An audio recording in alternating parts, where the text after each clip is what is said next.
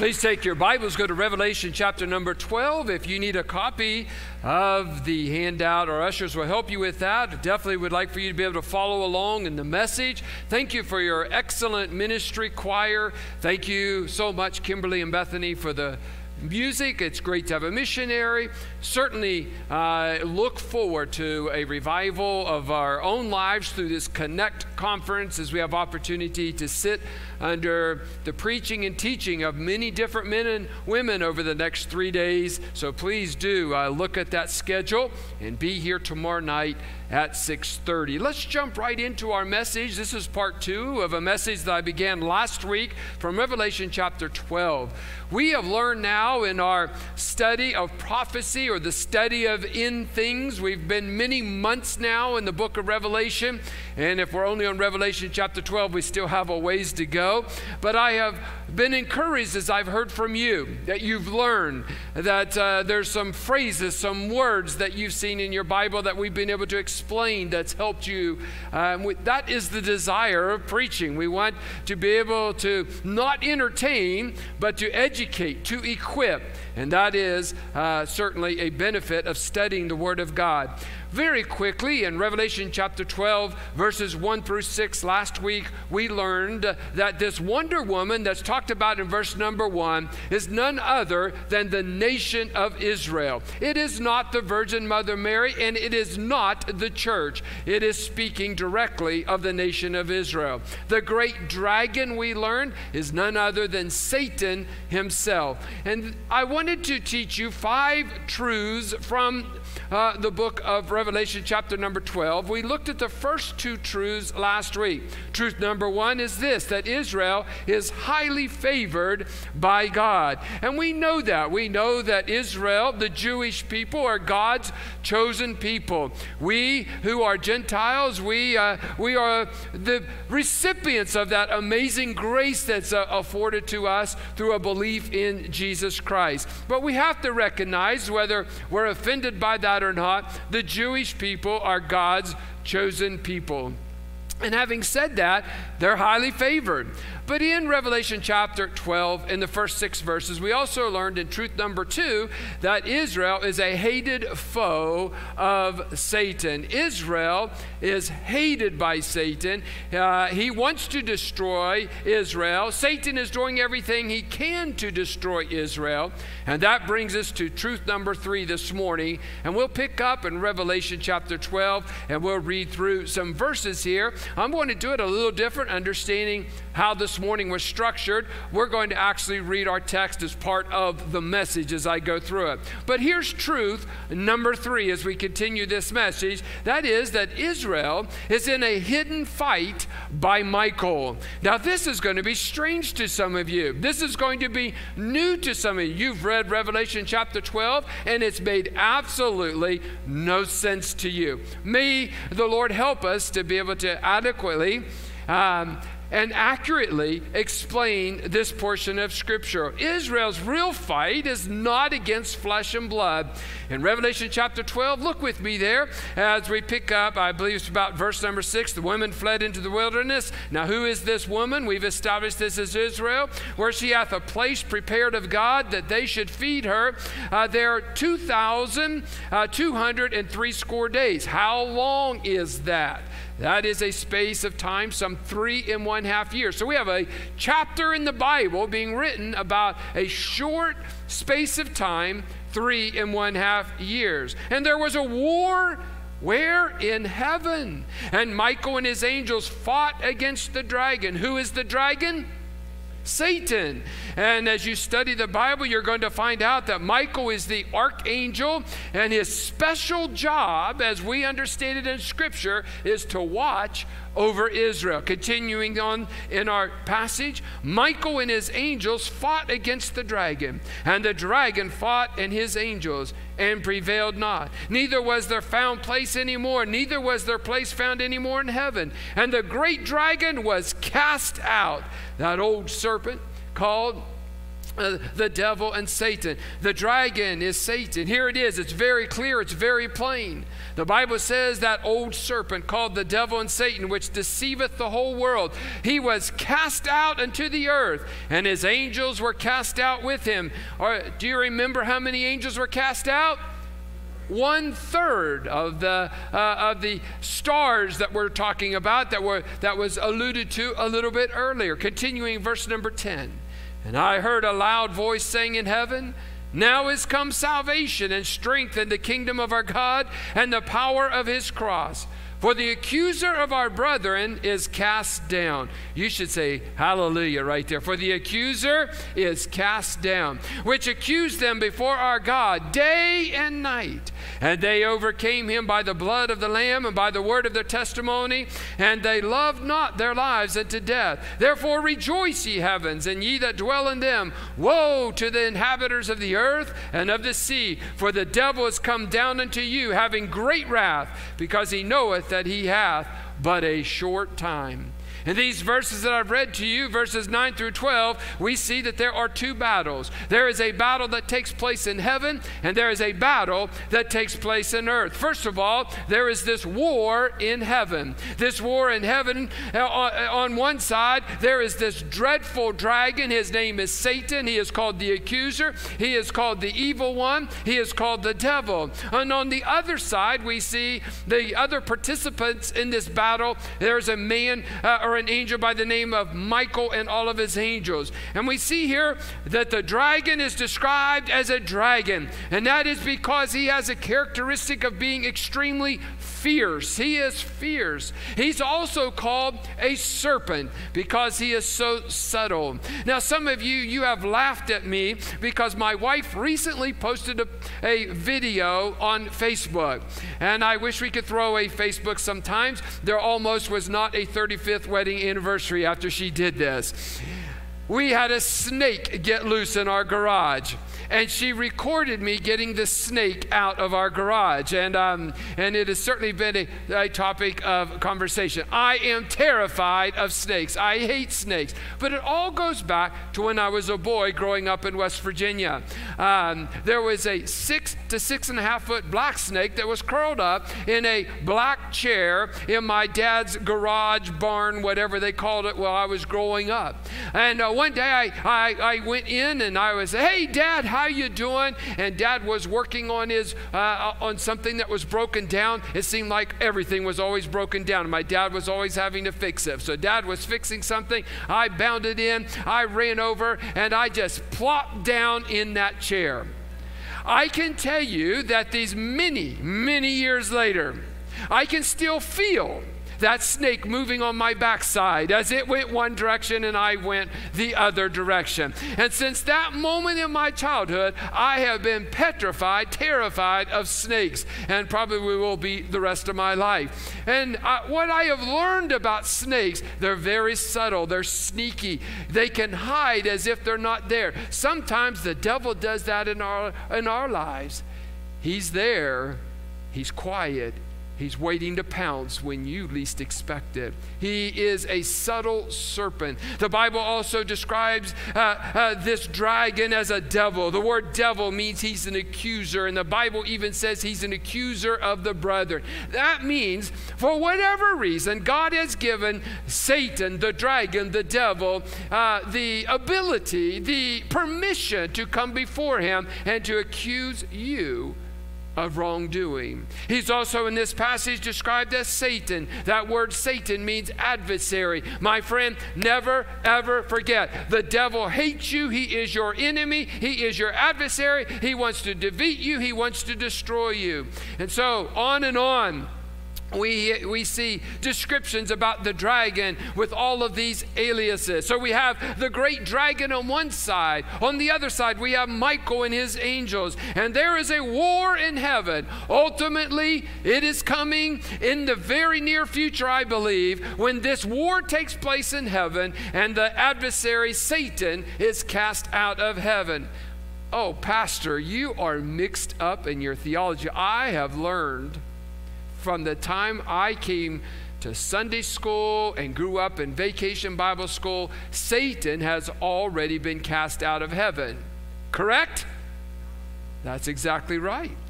But we know from Scripture that the devil still has access to heaven. I don't know how it works, but the Bible says that he was cast out. A third of the stars or a- uh, angels, which became demons or re- reclassified as demons, were cast out of heaven. We know that to be true. But Job 1 verse 8 says, Now there was a day when the sons of God came to present themselves before the Lord, and Satan came also among them. That's the story of when Satan came before God to accuse Job. And he says, Doth Job fear God for naught?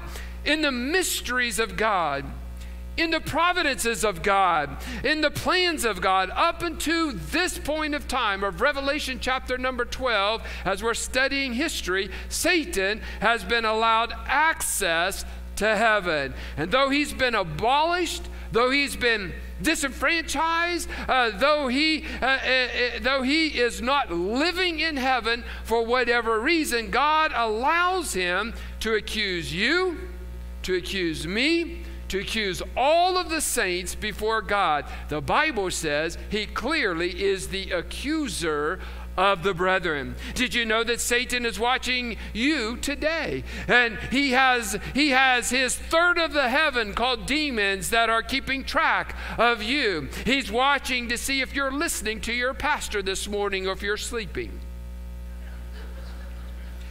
He's he is so crafty that he can go before God and say, "Hey," and call you by name. Say, "Did you did you see them? Uh, they they went to they went to church and they pretended to pay attention, but really their their mind was far away. They were on their phones during the preaching, and you." You died for that person. You are not going to condemn that person. Um, he's watching those who are apathetic and careless during the worship service. He He'll accuse you of a lustful thought. He will accuse you of a bad temper. He will accuse you of selfishness. And my friend, the truth of the matter is, we're guilty of all those. And the devil will accuse you. And so he comes before God as the prosecuting attorney. And God's given him that access, God's allowed him that permission. And the devil, Satan, the accuser, the evil one, the serpent, he comes before God and he says, Look at that Brent Armstrong. He's supposed to be the pastor of the church down there. He's supposed to be this and he's supposed to be that. Did you see what he did? Did you hear what he said? Uh, did, you, did you see that thought that he had? God, how can you honor him? Why don't you cast him into hell? You claim to be so righteous. You claim to be this. Why is Brent Armstrong still allowed to live? Satan is the prosecuting attorney.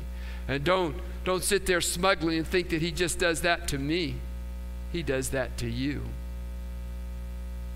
And he accuses us. And you know there's no such thing as banker's hours in heaven? Evidently, the devil doesn't need sleep because the Bible says he does this day and night. He does it over and over and over again. But I'm so thankful that God says, hey, stop. And Jesus steps forward as my defense attorney. And he says that I'm Brent Armstrong's advocate. That's just a fancy name for lawyer. So, so there is a place for Christian lawyers because Jesus is the greatest of all them. In 1 John chapter 2 and verse number 1, the word of God says, And if any man sin, we have an advocate with the Father, and thankfully his name is Jesus Christ. Oh, my friend, uh, even if I don't get to finish the message, I, I, just have to share this with you. There are some of you who are visiting, and maybe you're even a regular attender, and you've been here uh, numerous times, and you are trusting in something other than Jesus Christ to get you to heaven. I just feel compelled for you to, uh, to hear this and to understand the significance of Jesus Christ. You say, I come from the Mormon church, or I come from a Methodist church, and I come from a Presbyterian church, I come from a Catholic church. I don't care what church you came from. But if you're trusting in anything other than the finished work of Jesus Christ to get you to heaven, you're going to die and go to hell.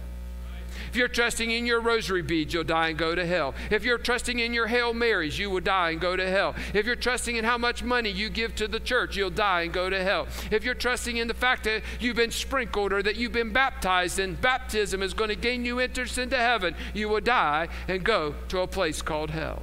The only way is that I believe in what Jesus Christ has done for me. That is, that He died for me. Hallelujah.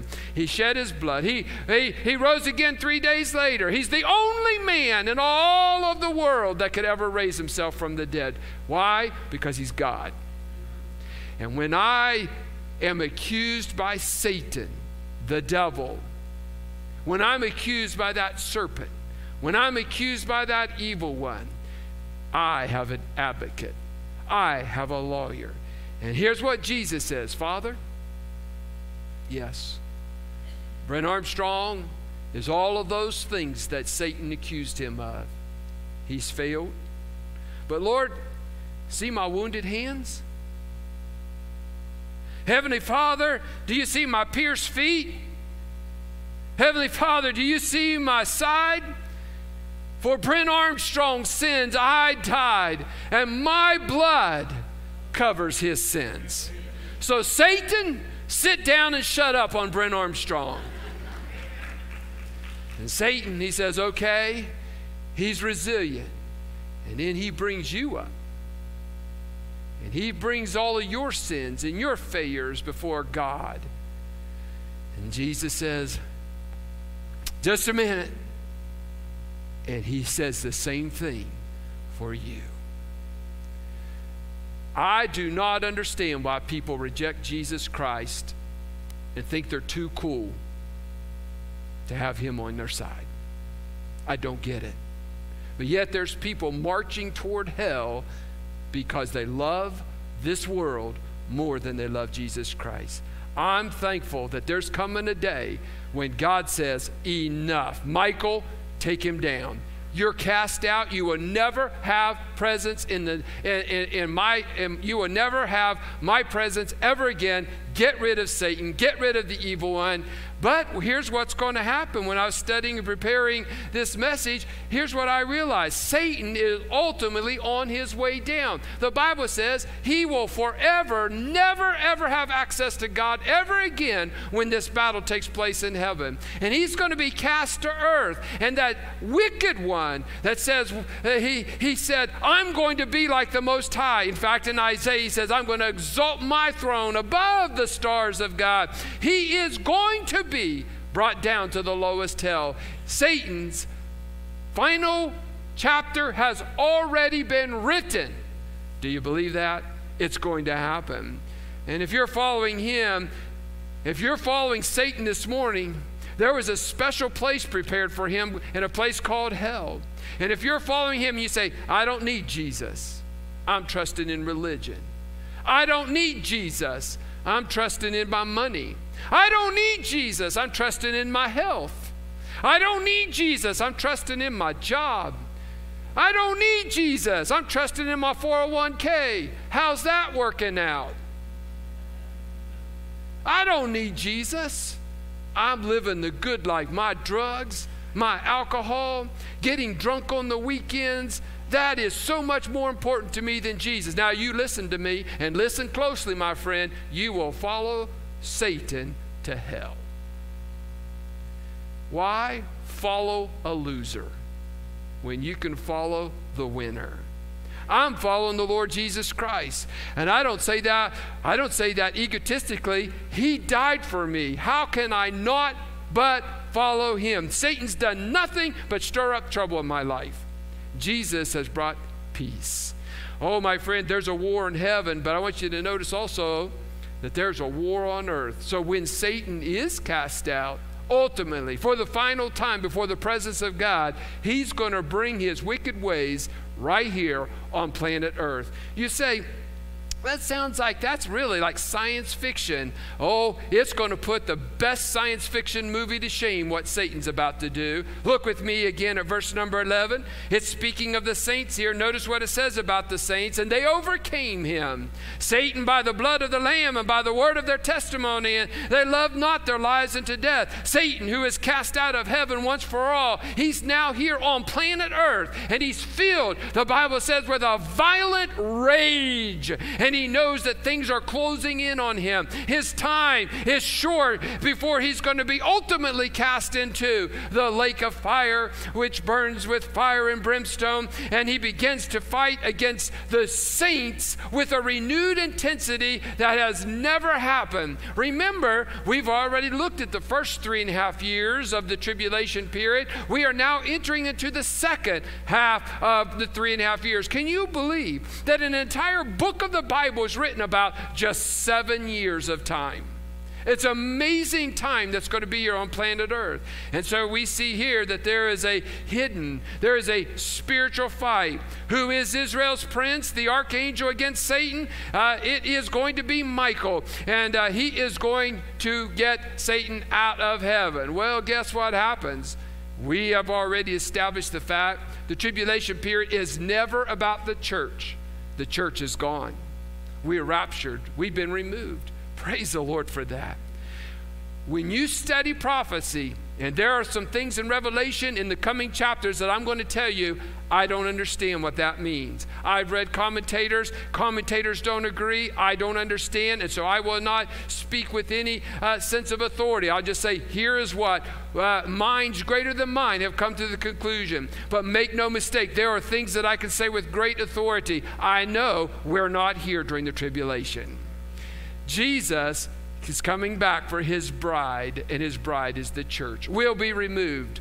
We'll be in heaven, and we will be apart from this mess. But if you die without Christ, you will be here. And here's what happens when Satan is removed from heaven. We see truth number four, and that is that Israel will hastily flee from the Antichrist. Israel's going to hastily flee from the Antichrist. Verse number 13 when the dragon saw that he was cast into the earth, he persecuted the women which brought forth the man child. Now, this is future. Satan's no longer has uh, any type of access to heaven. And when he realizes what has happened to him, that he no longer can accuse the brothers and sisters before God, that he turns with intensity to the woman. Who is the woman? Who is the woman? It is none other than Israel. So that means every man, woman, boy, and child, he is going to, with a, with a fury, a violence, he's going to turn his attention on the nation of Israel. Remember, this is just a little tiny speck of land when in comparison to the rest of, the, uh, of this world. This little tiny geographic piece of land Satan will reside on. And the Bible says there in verses 14 through 16, it's going to uh, tell you the violence that he's going to mete out. It's going to be a dark, dark time for Israel. And it's linked to the three and a half year mark. What happens in three and a half years when the tribulation begins? Over here, the, the great tribulation begins after the rapture of the church, but right here, in the middle of the tribulation, at the three and a half year point, what happens? Here's what happens. I mentioned it a couple weeks ago. The temple has been rebuilt. The temple was rebuilt for the Messiah to come to. But Satan perverts that and as we already have established, Israel is going to be uh, betrayed by Satan because Satan is going to uh, fix himself in the temple. He, the man of sin, is going to move into that temple and he's going to say, I am God. And uh, Israel is going to initially believe that this is the Messiah, this is the God. Only she's going to find out that she's been lied to. And Israel is going to realize this is not a Messiah, this is not a deliverer, this is not our protector. He's a fake. He is a fraud. He is an impostor. He is a deceiver. He is a double crosser. What terminology can I give you to make you believe this morning? Don't go to hell. Satan is real and he's trying to devour and defeat you and to destroy you. And Israel, they're finally going to get it. And they will refuse him. And during this time, Satan is going to be filled with this great wrath, and he's going to turn against Israel in a way that is never seen before, ever in the history of mankind, in the middle of this seven year period. Then what happens? How does Jesus describe Satan moving into the temple? I remind you, the Bible says that he turns the temple into a, an abomination of desolation. And the Bible says that Jesus says these words Flee unto the mountains. Flee into the mountains. Jesus says to the nation of Israel at the three and a half year mark, Get out of town. Get out of Israel. Get out for your own safety. Flee, flee, run and Israel will hastily flee from the Antichrist. Why is that? Because there's incredible, intense persecution that the devil brings. We're talking about Israel's haste to flee there in verse number 14. It says that Israel will, will flee on two wings of a great eagle. Would anyone like to guess what that is? Two wings of a great evil. We live in a time period 2,000 years after this is written that we know what an airplane is. John, he's writing 2,000 years ago. He's allowed to see into the future and he has to pin something that he's never seen before. Imagine that. The only thing he's seen is donkeys walking from place to place. And he has to describe an airplane two wings of a great eagle. There's going to be an airlift like we've never seen happen at the three and a half year mark of the tribulation. And the devil is going to see them flee, and he's going to send after them a flood of persecution. But the Bible says this in Isaiah 59 and 19 When the enemy shall come in like a flood, the Spirit of the Lord shall lift up a standard against them. For three and a half years, believing Jews who understood the Bible, that Jesus said that he that readeth, let him understand they're going to flee from Israel, from Jerusalem, because of the great persecution. Now, these are those who believe in Christ. What does all this mean to me as we speak of Israel's hasty flight out of Jerusalem and the surrounding area? I'll tell you one thing it means that God knows the future. And I'll tell you something else it means that God's still in control. Never doubt God is still in control. Oh, my time's slipping away. Let me just briefly mention the, the fifth truth here, and we'll be finished. There's a fifth truth about Israel, the nation of Israel. Israel must accept healing faith through salvation. Israel must accept healing faith through salvation. I want you to think about Israel's saving faith. Revelation chapter 12, verse 17, the Bible says, And the dragon was wroth with the woman, that's Israel and went to make war with the remnant of her seed, which keep the commandments of God and have the testimony of Jesus Christ. We're talking about Jews here. These are the believing Jews. There's going to come a time when these Jews will come to Jesus Christ as their Messiah. And I, am going to uh, j- just say that there are a number of scriptures that, that prophesy this event, and, and those scriptures are listed there for you. I encourage you to read those at your time, uh, uh, in your own time. Uh, but let me just say the Bible reiterates over and over again that God is going to spare his people, he's going to come and help his people. And I just want to say that blesses me. I'm thankful that the God of heaven will come to help those who believe on her Messiah. And uh, I wonder today if we understand the significance of that song that says this There's a fountain filled with blood drawn from Emmanuel's veins, and sinners plunged beneath that flood lose all their guilty stains. How can we, how can we day by day, slothful, careless, living in these pregnant days in which we, we live. With, a, with an attitude, uh, with a bent toward, with a bent toward, it's about me, versus what's going to happen, understanding who Jesus Christ is. As I finish this morning, might I just say this love Jesus Christ with a burning, blazing, passionate and emotional love. We must love the Lord Jesus with a burning, blazing, passionate, and emotional love. We're to love what God loves, and we're to hate what God hates. We're living in a society right now that we don't want to hate what God hates because that's what our world says that we have to accept. our cartoons are now filled with two dads and two moms. God hates that. We're, we're living in a world right now that says that if you don't bend to culture diversity, that we're going to marginalize you. May I just tell you, that we are to hate what God hates and we're to love what God loves. And God loves His chosen people, and I do. And God loves them, and He made, uh, made a way for them to escape. Thank God there's coming a day, and it may not be that far off as the, uh, uh, when we look to see what's happening in the United States, and we're quickly becoming um, a, a nation that's no longer feared as the greatest nation in the world. There's coming a day when the United States is going to be brushed off to the side, paving the way for a, a rapture to take place. There's coming a day that in three and a half years the temple is going to be rebuilt in Jerusalem. There's coming a day when there's going to be unspeakable horrors that are going to come upon planet Earth. Listen, if I believe Genesis 1 and verse 1, then I believe Revelation chapter 12. If I believe John 3:16, then I believe Revelation chapter 12. There's coming a horrific time on planet Earth called the tribulation and the great tribulation. You can laugh, you can sleep through it, you can scoff at it, you can say, I don't believe that. But I'm telling you, Israel is the line in the sand. Either you believe it or you don't. There's no middle ground. And if I believe it, I better live differently. If I don't believe it, you'll go to hell with the devil and all of his demons. It's that simple. It's not sugar coated. I believe by faith what Jesus has done, or I don't need it. There's a lot of people whose bodies are in cemeteries today who said, I don't believe it. It's not important. And their soul is in a place called hell. But in a lot of cemeteries, there's people that love Jesus Christ. And today, they have victory over death, for in there a place called heaven. Where will you be?